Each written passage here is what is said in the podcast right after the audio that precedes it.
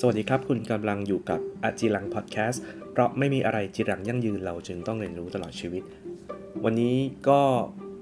เป็น episode ที่ผมจะมาเล่าถึงการ์ตูนการ์ตูนเนี่ยถ้าเกิดว่าเป็นตอนผมเด็กๆเนี่ยเนื้อหามันจะไม่ได้มีอะไรซับซ้อนมาก มันก็จะเป็นภาพสีสันสวยๆหน่อยนะครับ แล้วก็มีเนื้อเรื่องที่เข้าใจไม่ยากอะไรนะฮะเพราะการ์ตูนสมัยก่อนเนี่ยก็จะทำมา เพื่อเด็กโดยส่วนใหญ่ แต่ก็โอเคมันก็จะมีการ์ตูนผู้ใหญ่บ้างอะไรต่างๆนะแต่พอมาสมัยนี้นะครับการ์ตูนหลาย ๆ เรื่องเนี่ยที่เป็นการ์ตูนยอดนิยมเนี่ยมีความลึก มีความซับซ้อนกว่าสมัยก่อนสำหรับการ์ตูนเรื่องหนึ่งที่จะมาชวนคุยกันวันนี้ก็คือ Attack on Titan นะฮะซึ่งเป็นการ์ตูนที่เป็นที่นิยมแทบไปทั้งโลกเลยนะครับ ซึ่งเรื่องราวเนี่ยแล้วก็สนุกแล้วก็น่าติดตามมาก วันนี้ก็จะมาเล่าให้ฟัง แต่อย่างที่บอกครับการ์ตูนสมัยนี้มันมีความลึกมีความซับซ้อนนะครับ เรื่องนี้เองก็มีแฝงเกี่ยวกับปรัชญาเรื่องของการเมืองและอะไรต่างๆอยู่พอสมควรเลยวันนี้ก็เลยจะมาชวนคุยกันในจิลังพอดแคสต์นี่แหละ เกี่ยวกับการ์ตูนเรื่อง Attack on Titan นะครับสำหรับคนที่ไม่ได้ดูนะครับหรือยังดูไม่จบ หรือยังไม่ทราบตอนจบอะไรอย่างเงี้ยนะฮะ ก็ก็อาจจะมี spoil นะฮะในใน episode นี้ก็ลองดูแล้วกัน แต่ผมผมคิดว่าผมคงจะไม่พูดถึงตอนจบหรอก เอาแค่เอาแค่บรรยากาศในตัวการ์ตูนจนถึงปัจจุบันแล้วกันที่ยังฉายอยู่นะครับ ถึงผมจะรู้ตอนจบแล้วก็ตามอะเดี๋ยวผมขออนุญาตเล่าเท้าความว่าเรื่องนี้มันเกี่ยวกับอะไรนะครับ เรื่องเนี่ยเริ่มต้นจากการที่พยายามทำให้เราเข้าใจว่า โลกเนี้ย ถูกไททันยึดนะครับ ไททันก็คือมนุษย์ตัวโตๆในเรื่องเนี่ยคือเหมือนกับต้องการที่จะทำร้ายมนุษย์นะฮะมนุษย์ที่เหลือบนโลกเนี่ยก็เลยมาอยู่รวมกัน แล้วสร้างกำแพงล้อมรอบตัวเองไว้กำแพงเนี่ยใหญ่มากนะครับ แล้วก็ยาวมากแบบเป็นร้อยร้อยกิโลเลยนะครับ แล้วก็มี 3 ชั้น มีชั้นในชั้นกลางแล้วก็ชั้นนอกนะครับ ก็จะมีชื่อนะครับ ชื่อก็จะวอลชีนาวอลมาเรียวอลโรเซ่อะว่ากันไป ซึ่ง ในกำแพงเนี้ยมันก็จะมีคนอยู่หลากหลายชนชั้นนะครับ ปกครองโดยระบอบกษัตริย์นะฮะตรงกลางชั้นในสุดเนี่ยก็จะเป็นที่อยู่ของกษัตริย์แล้วก็ชนชั้นสูงนะครับแล้วก็ถัดออกมาถัดออกมา ทุกคนเนี่ยใช้ชีวิตในกำแพงโดยเชื่อว่าคนข้างนอกเนี่ยตายหมดแล้วเหลือแต่พวกเขานะครับและข้างนอกเนี่ยเป็นไททันเพราะฉะนั้นเนี่ยสิ่งที่จะทำให้เราอยู่รอดปลอดภัยได้เนี่ยก็คือการอยู่ในกำแพงนะครับ แต่ว่า อย่างไรก็ตามนะครับ คนเนี่ยมีความอยากรู้อยากเห็นเนาะก็อยากรู้ว่านอกกำแพงเนี่ยมีอะไร คือข้างในเนี่ยมันก็เหมือนรัฐรัฐหนึ่งนะฮะที่มีการปกครองต่างๆ มีมีตำรวจ มีพ่อค้ามีประชาชนนะครับผมแต่ก็จะมีทีมทีมหนึ่งนะครับ ที่เขาเรียกว่าหน่วยสำรวจนะครับ ก็จะออกไปนอกกำแพงเพื่อไปไปหาว่าข้างนอกมีอะไรนะครับ ซึ่งได้ต้องมีทักษะความสามารถระดับหนึ่งเพราะว่าออกไปก็ต้องเจอไททัน ซึ่งไททันเนี่ยไม่พูดพร่ำทำเพลงนะครับ พูดไม่ได้ ถึงเวลาเจอมนุษย์เนี่ยจะจับกินอย่างเดียวเลย ซึ่งใน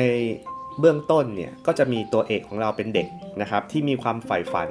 ที่อยากจะมีอิสระภาพออกไปอยู่นอกกำแพงนะครับ ก็จะมีเด็กๆที่จะเป็นตัวนำในช่วงแรกนะฮะพระเอกก็ชื่อเอเลนนะครับแล้วก็จะมีนางเอกคือมิคาสะแล้วก็จะมีกลุ่มเพื่อนๆ อย่างอามินอย่างไรเงี้ยนะฮะก็เข้ามาร่วมกลุ่มในการที่จะฝึกเป็นทหาร ที่จะได้ออกมาปกป้องดูแลประชาชนแล้วก็ออกไปสำรวจข้างนอกด้วยก็เป็นความฝันนะครับ แต่จู่ๆเนี่ยนะฮะวันหนึ่งกำแพงเนี่ยก็พังลงนะครับ มีไททันที่ตัวใหญ่มากคือใหญ่กว่ากำแพง พังกำแพงเข้ามา แล้วก็มีให้ไททันตัวเล็กตัวน้อยที่อยู่ข้างนอกเนี่ยบุกเข้ามาจับคนกิน คนหนึ่งในนั้นก็คือแม่ของพระเอกด้วยนะก็เกิดความเครียดแค้นนะครับ อยากจะออกไปล้างแค้นไททันฆ่าไททันให้หมดนะ เพราะงั้นเรื่องเรื่องเนี่ยในช่วงแรกๆเนี่ยก็จะเป็นการต่อสู้ระหว่างมนุษย์กับไททันเพื่อเอาตัวรอดเพื่อความอยู่รอดนะครับ จุดหมายปลายทางที่เขาอยากให้เราเข้าใจก็คือ การที่เราสามารถที่จะอยู่ในกำแพงได้อย่างสงบสุข และวันหนึ่งก็มีความฝันว่าจะปราบไททันให้หมด แล้วก็ออกไปใช้ชีวิตในโลกนอกกำแพง เราคิดว่ามันมีแค่นั้นแหละนะฮะแต่จู่ๆครับเมื่อเราเราดูไปเรื่อยๆเนี่ยสุดท้าย มันมีการกลายร่างครับจากมนุษย์ปกติเนี่ยที่อยู่ในกำแพงเนี่ยกลายเป็นไททันนะฮะก็คือตัวพระเอกเอเรนนี่แหละ สามารถกลายเป็นไททันได้ แล้วก็เข้าต่อสู้กับไททันที่ออกมาจากที่ที่บุกเข้ามาจากข้างนอกนะครับคือหลังจากหลังจากเอเลนเนี่ยสูญเสียแม่ก็เข้าเข้าไปฝึกทหารนะครับแล้วก็จบการฝึกฝนพอดีก็มีไททันบุกเข้ามาพอดีนะครับผมก็เลยทำให้เกิดการต่อสู้และเอเลนเนี่ยสุดท้ายสามารถแปลงเป็นไททันได้ ก็เกิดคำถามครับ ไม่ใช่คำถามแค่ แต่คนในเรื่องนะครับ คนดูก็สงสัยครับว่าเอ๊ะทำไมมันมันเปลี่ยนเป็นไททันได้ด้วยเหรอเรื่องราวมันก็จะซับซ้อนขึ้นเรื่อยๆนะครับมีคำถามเกิดขึ้นมากมาย แล้วก็ระหว่างทางก็เริ่มมีจิ๊กซอให้เราปฏิดประต่อนะครับ จนกระทั่งเนี่ยเราก็มาเจอว่าจริง ๆ แล้วเนี่ยเนื้อเรื่องมันไม่ได้มีอยู่แค่การเอาชีวิตรอดจากไททันเท่านั้น แต่มันมีประวัติศาสตร์ที่ไปที่มา และที่สำคัญกว่านั้นคือนอกกำแพงไม่ได้มีแต่ไททันครับแต่มีมนุษย์อยู่ด้วย เกิดความเชื่อมโยงระหว่างในกำแพงกับนอกกำแพงนะครับว่าในอดีตเนี่ยมนุษย์ในกำแพงเนี่ยคือกลุ่มคนกลุ่มหนึ่งที่มีพลังพิเศษ สามารถเปลี่ยนตัวเองเป็นไททันได้ จนเกิดความกังวล เกิดความกลัวของคนที่เหลือทั้งหมดนะครับทำให้เกิดเป็นเรื่องราวขึ้นมาแล้วสุดท้ายกลายว่าคนกลุ่มนี้ก็จะต้องมาอยู่ในกำแพงเพื่อ ไม่ให้คนข้างนอกเนี่ยได้รับอันตรายนะฮะซึ่งแน่นอนครับ มันเป็นเขาเรียกว่าอะไรมันเป็นสงครามอย่างหนึ่งนะครับในการต่อสู้กันระหว่างระหว่างเผ่าระหว่างชนกลุ่มต่างๆนะครับ กลุ่มที่อยู่ในกำแพงซึ่งเราเรียกว่าเอลเดียเนี่ยนะฮะคือกลุ่มที่สามารถแปลงร่างเป็นไททันได้ แต่คำถามคือแล้วแล้วเขาไม่รู้เลยหรือว่าตัวเองเป็นไททันได้ แล้วเขากลับกลัวไททันหมายความว่ายังไง เรื่องมันก็มีอยู่ว่าจริงๆแล้วเนี่ยทุกคนเนี่ยสามารถแปลงเป็นไททันได้นะครับเราเรียกว่าสืบเชื้อสายบรรพบุรุษมา จากเส้นเดียวกันนะครับจากจุดเดียวกันว่าอย่างนั้น แต่นะครับกษัตริย์ที่ปกครองเอลเดียอยู่เนี่ยตัดสินใจครับว่ามันน่าจะดีกว่าถ้าทุกคนไม่รู้เรื่องนี้นะครับโลกจะสงบสุขครับถ้าทุกคนเนี่ยอยู่ในกำแพง แล้วก็เข้าใจว่าข้างนอกเนี่ยถูกไททันลุกรานนะครับ แล้วตัวเองเนี่ยคือกลุ่มคนที่ จะใช้ชีวิตตรงนี้ได้อย่างสงบสุขตราบใดที่ยังอยู่ในกำแพงนะครับ จึงเกิดเหตุการณ์ที่เรียกว่าล้างสมองขึ้นมา แล้วทำให้คนในกำแพงทั้งหมดเนี่ยเข้าใจว่าตัวเองเป็นคนปกติธรรมดาและข้างนอกเนี่ยคือไททันนะครับ เพราะฉะนั้นข้างนอกเองเนี่ยก็ไม่ได้รับการโจมตีหรือว่าไม่ได้รับผลจากตรงนี้นะครับ แต่จริง ๆ แล้วข้างนอกเนี่ยก็ยังมีความเกลียดชังเกิดขึ้น มีเรื่องราวที่ถูกสร้างขึ้น ในกำแพงเนี่ย เขาสร้างเรื่องว่าให้คนเนี่ยมองว่าตัวเองเป็นคนปกติธรรมดา แต่นอกกำแพงเนี่ยสร้างความเกลียดชังให้กับชาวเอลเดียครับว่าชาวเอลเดียเนี่ยคือคนที่เคยฆ่าล้างเผ่าพันธุ์มนุษย์มาก่อน แล้วทุกวันนี้เราจึงจับเขาอะไปไว้ในกำแพงนะครับเพื่อไม่ให้เขาเนี่ยออกมาลุกลาน และเราอะไม่ควรจะคบค้าสมาคมกับชาวเอลเดีย กลายเป็นชนอีกชั้นหนึ่งที่ต้องถูกเหยียด ถูกปรามาสคล้ายๆ เกือบจะเป็นทาสแต่ไม่ถึงขนาดนั้นนะครับเป็นแค่ชนชั้น 2 อะไรประมาณนี้ซึ่งชาวเอลเดีย ก็เหมือนจะยอมรับความจริงตรงนี้ เพราะว่าเหมือนถูกปลูกฝังว่าสมัยก่อนเราคือกลุ่มชนที่ไปลุกรานคนอื่นนะครับทำให้ตัวเองเนี่ยเหมือนกับรู้สึกว่าต้องชดใช้กรรมอะไรประมาณนั้นน่ะก็เลยกลายเป็นเบี้ยล่างของคนกลุ่มใหญ่ในโลก ซึ่งเขาใช้ชื่อว่าชาวมาเลที่เป็นตัวแทนของคนกลุ่มใหญ่ข้างนอกนะแต่เรื่องราวมันไม่ได้แค่นั้นนะครับ จริงๆ แล้วไททันเนี่ยมันมีประเภทของมันด้วยนะครับ แล้วมีเขาเรียกว่าความสามารถที่แตกต่างกันนะครับ ซึ่งไททันที่ที่เราเห็นตั้งแต่ต้นเรื่องเนี่ยเป็นไททันที่ไม่ได้มีจุดมุ่งหมายในการใช้ชีวิตครับวิ่งไปวิ่งมา ซึ่งมันเกิดจากการที่ชาวมาเลเนี่ยซึ่งเป็นกลุ่มคนกลุ่มใหญ่ในโลกเนี่ยเอาสารชนิดหนึ่งฉีดเข้าไปในตัวของชาวเอลเดีย เพื่อปลุกความเป็นไททันขึ้นมานะครับ แต่การปลุกแบบนี้มันจะทำให้ไททันเนี่ยเหมือนไม่มีสมองนะครับ เหมือนคิดอะไรไม่ได้ แล้วก็ลืมตัวตนลืมทุกอย่างครับทำอย่างเดียวคือเดินไปเดินมา ถ้าเจอคนก็จับกินมีอยู่แค่นี้ และอายุก็จะยืนยาวนานมากนะครับ เพราะงั้นก็จะเห็นไททันแบบนี้อยู่เต้มไปหมดเลยในช่วงต้นเรื่องนะครับ แต่จริงๆแล้วมันจะมีไททันที่มีบุคลิกพิเศษ มีความสามารถพิเศษอยู่กลุ่มหนึ่ง ซึ่งไททันกลุ่มนี้สืบเชื้อสายกันมาด้วยการกินกันเองนะครับ ซึ่งอันนี้เนื้อเรื่องอาจจะดูโหดหูแล้วก็น่ากลัวพอสมควร เพราะว่าการจะถ่ายทอดพลังไททันเนี่ยจากบรรพบุรุษมาเนี่ยต้องกินนะครับหมายความว่า ถ้าพ่อมีพลังไททันแล้วต้องการให้ลูกเนี่ยสืบเชื้อสายพลังเนี้ยก็จะต้องทำให้ลูกเนี่ยเป็นไททันแล้วกินตัวเองนะครับหมายถึงว่าให้ลูกเนี่ยกินพ่อ เสร็จแล้วลูกเนี่ยจะได้รับพลังจากพ่อมาเป็นพลังไททันนะครับ ซึ่งก็ดูน่ากลัวอย่างที่บอกจริงนั่นแหละนะครับ แต่อย่างไรก็ตามนะครับไททันกลุ่มที่มีพลังตรงเนี้ยมี skill ตรงเนี้ยนะครับส่วนใหญ่เนี่ยก็จะเป็นคนที่เขาเรียกว่าสวามิภักดิ์ก็ไม่เชิงนะเป็นกลุ่มที่อยู่กับชาวมาเลซึ่งอยู่นอกกำแพงนะครับ ซึ่งชาวมาเลเนี่ยก็ส่งชาวเอลเดียที่สวามิภักดิ์กับมาเลเนี่ยนะครับเข้ามาในกำแพงเนี่ยมาสักพักแล้วนะครับผมซึ่งคนกลุ่มนี้เป็นชาวเอลเดียที่มีพลังไททัน ที่สืบเชื้อสายกันมานะครับผม เพราะงั้นเรื่องราวก็เริ่มซับซ้อนขึ้น เมื่อไททันนอกกำแพงเป็นแค่อองค์ประกอบของเรื่อง แต่จริงๆแล้วเนี่ยถูกควบคุมโดยมนุษย์ที่อยู่นอกกำแพงอีกทีหนึ่งแล้วก็ยังมีไททันที่มีความสามารถพิเศษ ซึ่งเป็นกลุ่มคนที่ ตามเนื้อเรื่องคือปกป้องคนข้างนอกนะครับปกป้องคนข้างนอก แล้วก็พยายามที่จะเหมือนกำจัดคนในกำแพง แต่ในขณะเดียวกันคนกำแพงก็ไม่รู้อะไรเลย ไม่รู้เหมือนกับเราคนดู ว่าเขาเนี่ยมีที่ไปที่มายังไงนะครับ ประวัติศาสตร์เกิดอะไรขึ้น คือในเรื่องก็จะมีการสอนหนังสือเนาะมีโรงเรียนมีครู แต่ว่าประวัติศาสตร์ถูกเขียนขึ้นมาใหม่หมดเลยครับ ถูกบิดเบือนแล้วก็ถูกกำหนดให้คนเนี่ยมีความเข้าใจแบบหนึ่ง ซึ่งมันไม่ตรงกับความจริง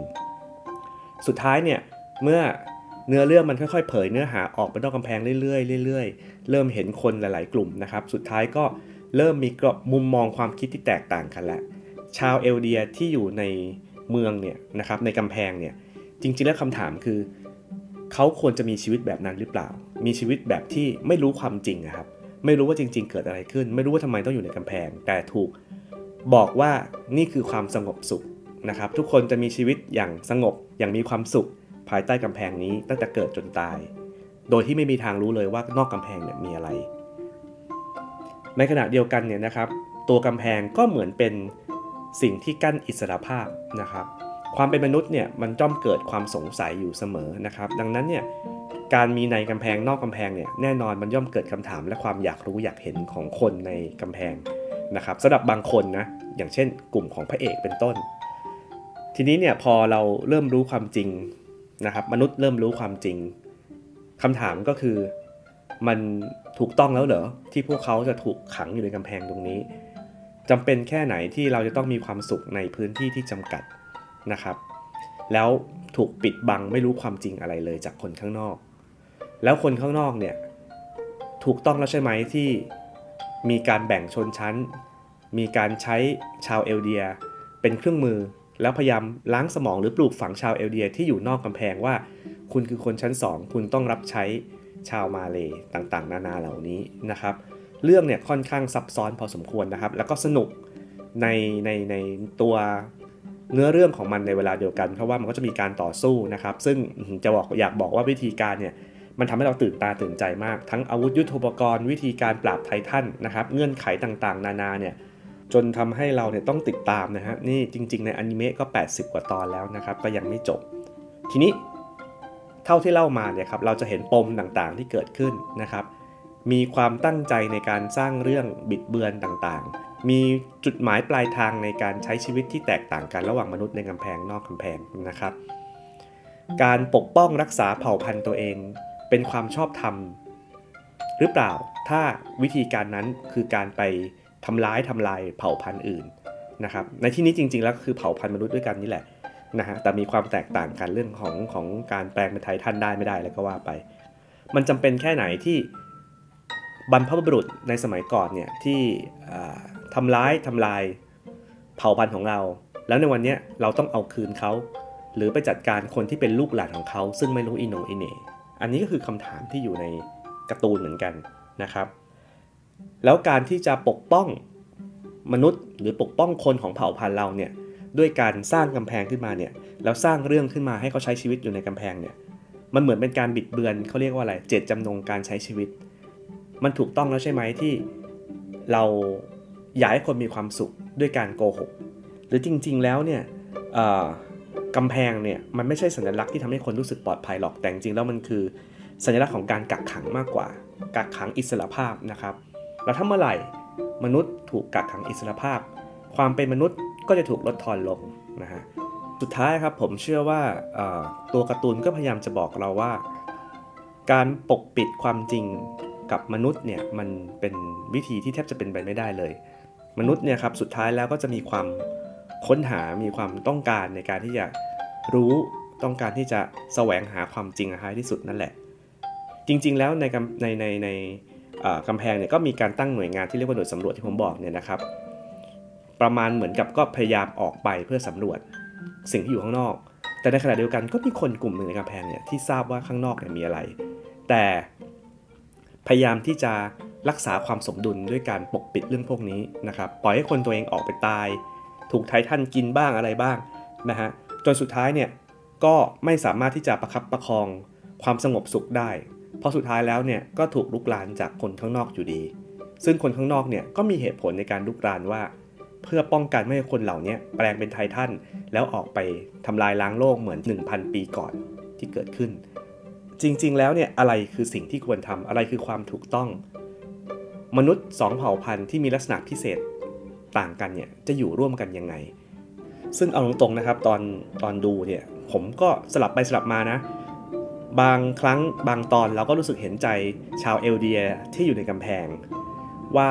เขาน่าสงสารนะครับว่าถูกไททันบุกเข้ามาแล้วก็จับกิน ในขณะเดียวกันเนี่ยคนนอกกำแพงเนี่ยก็ ก็พยายามปกป้องเผ่าพันธุ์มนุษย์ส่วนใหญ่ ด้วยการจะเรียกบริหารจัดการก็ไม่เชิงนะครับ เพราะว่ามันอยู่ก้ากึ่งระหว่างกำจัดชาวเอลเดียเหมือนกัน มันก็ก็ก็สะท้อนมุมมองหลายมุมมองนะฮะ ซึ่งสุดท้ายแล้วนะครับในในการ์ตูนเนี่ยนะ ก็หาทางออกให้ครับ ด้วยตัวพระเอกนี่แหละ ที่จะเหมือนพยายามสร้างสถานการณ์หรือสร้าง mindset attitude บางอย่างให้ทั้งชาวเอลเดีย และชาวมาเลนอกกำแพงเนี่ยว่า ไม่เป็นไรงั้นเขาจะเป็นคนตัดสินเรื่องทุกอย่างเอง แล้วให้ทุกคนเนี่ยมาลงที่เขาให้หมด แล้วสุดท้ายเนี่ยมันจะจบด้วยความสงบของโลกใบนี้นะครับเหมือนเป็นความตั้งใจลึกๆของพระเอก ซึ่งมันซับซ้อนพอสมควร แล้วมันทำให้เราเนี่ยเกิดคำถามมากมายว่า เราควรจะมองพระเอกเป็นพระเอกไหมนะฮะหรือจริงๆแล้วคือตัวร้าย หรือจริงๆเป็นแค่คนคนหนึ่งที่ลุกขึ้นมาแล้วแสดงออกอะไรบางอย่าง เพื่อให้ทุกอย่างเนี่ยมันคลี่คลาย หรือจริงๆเราต้องการคนแบบนี้ เราต้องการความสูญเสียในระดับหนึ่งเพื่อให้ทุกอย่างเนี่ยมันสามารถดำเนินต่อไปได้ แล้วคนที่สูญเสียเนี่ยเขาเขาไม่มีสิทธิ์ในการที่จะเรียกร้องเลยเหรอว่าทำไมต้องเป็นเขาที่จะต้องยอมสละเพื่อส่วนรวม เหล่านี้ครับคือความซับซ้อนของการ์ตูนสมัยนี้เนาะแล้วก็เป็นเรื่องราวของภาพยนตร์ ไม่ใช่ภาพยนตร์เป็นการ์ตูนเรื่อง Attack on Titan นะครับ ซึ่งดีจริงๆ เป็นการ์ตูนที่ถ้าคุณมีเวลาก็อยากให้ลองไปอ่านหรือลองไปติดตามดูนะครับ บางทีสิ่งที่เราคิดว่ามันถูกมันต้องมันควรเนี่ย มันอาจจะไม่ใช่ในมุมมองของคนอื่นก็ได้ แล้วอะไรคือจุดลงตัวนะครับ ในการที่เราจะอยู่ร่วมกันบนความขัดแย้งทางความคิดนะฮะซึ่งถ้าเราหาคำตอบเจอ เราอาจจะสามารถเอามาใช้ในการแก้ปัญหาการอยู่ร่วมกัน ในโลกความจริงของเราก็ได้ นะครับ อาจจะต้องมีเอเรนหรือเปล่า คือจะต้องมีคนที่ต้องเสียสละด้วยการมือเปื้อนเลือดหรือว่าต้องถูกประณามก่นด่าหรือเปล่า ถึงจะ move on กันต่อไปได้ ลองไปหาคำตอบดูจากการ์ตูนเรื่อง Attack on Titan นะครับ และนี่ก็คืออจีรังพอดแคสต์ใน episode นี้ครับ ก็อาจจะเป็นสาระในมุมมองที่หลายคนอาจจะยังไม่ค่อยได้ไปถึงนะฮะเรื่องของการ์ตูนต่างๆ ซึ่งสมัยนี้ก็มีความแตกต่างจากสมัยก่อนค่อนข้างเยอะเลยทีเดียว แล้วถ้าใครสนใจก็ติดตาม Attack on Titan ได้ทาง Netflix นะครับ แล้วก็จะมีเป็นการ์ตูนด้วย ก็หาซื้อได้ตามร้านการ์ตูนทั่วไปแต่อาจจะหายากนิดนึงนะ เพราะมันก็หลายปีแล้วสำหรับเรื่องนี้ เดี๋ยว episode หน้าจะนำเรื่องอะไรมาเล่าสู่กันฟังก็ติดตามกันนะครับ แต่วันนี้สมควรเก็บเวลา ขอบคุณที่ติดตามอาจิรังพอดแคสต์เพราะไม่มีอะไรจิรังยั่งยืนเราจึงต้องเรียนรู้ตลอดชีวิตครับ